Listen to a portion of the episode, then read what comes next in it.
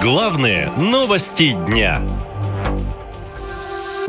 Диверсия или ошибка? Московская мэрия выложила в открытый доступ секретные объекты разведки.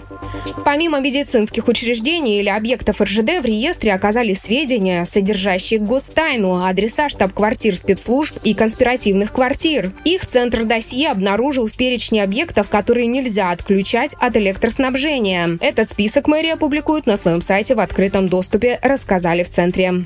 Конспиративные квартиры службы внешней разведки, адреса Федеральной службы охраны, башни Кремля, одно из зданий Ростеха – все это секретные объекты разведки, и все это следует из открытых документов с сайта мэрии. В перечне можно найти адреса конспиративных квартир, объекты Минобороны и Федеральной службы безопасности. Юристы заявляют, что подобные сведения о дислокации воинских частей, режимных или особо важных объектов относятся к гостайне. Их публикация подходит под статью 283 Уголовного кодекса «Разглашение гостайны». Наказание по ней до 7 лет лишения свободы. Но оказалось, что аналогичные реестры можно найти на сайтах администрации других регионов. И сколько вся эта информация находилась в открытом доступе, непонятно. Военкоры уже пишут, мол, ясно, что за один день все эти объекты перевести в другое место невозможно. Но теперь очевидно, что может стать целью следующих атак дронов, а они и так за сентябрь, по информации Минобороны, атаковали десяток регионов страны, в частности Москву и Подмосковье, Крым, Ростов-на-Дону, Брянскую, Калужскую, Тверскую, Белгородскую области. Кресты горят.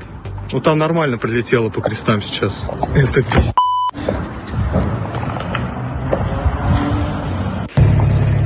горят два самолета на нашем аэропорту Псковском.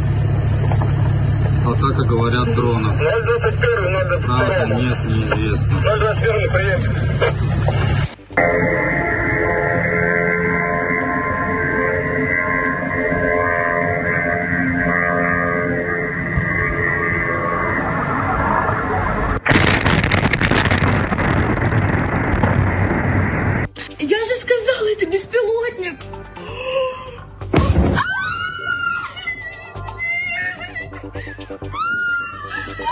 При этом средств ПВО для огромной российской территории не хватает. В результате их забирают с фронта, рассказывает военный аналитик Сергей Квасневский.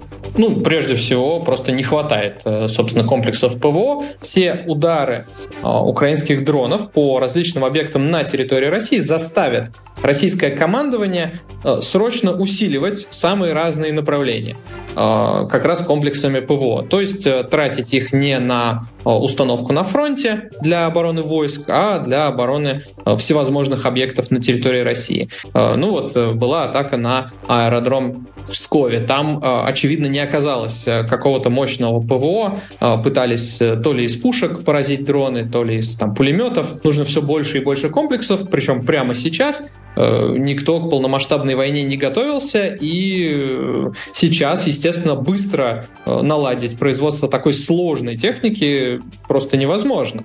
Ну вот пытаются заткнуть дыры, чем есть. Эксперты предупреждают, что беспилотники сейчас программируют на обход систем ПВО, и то, что они из-за нехватки растянуты по периметру, чревато для граждан. А то, что секретные объекты оказались в открытом доступе, объясняют некоторые атаки на столицу, в частности на деловой комплекс Москва-Сити. Говорят военные эксперты, раньше атаки на них объясняли тем, что внутри расположены офисы Минэкономразвития, Минцифры и Минпромторга. Теперь же выяснилось, что в комплексе находились секретные объекты. Я жива!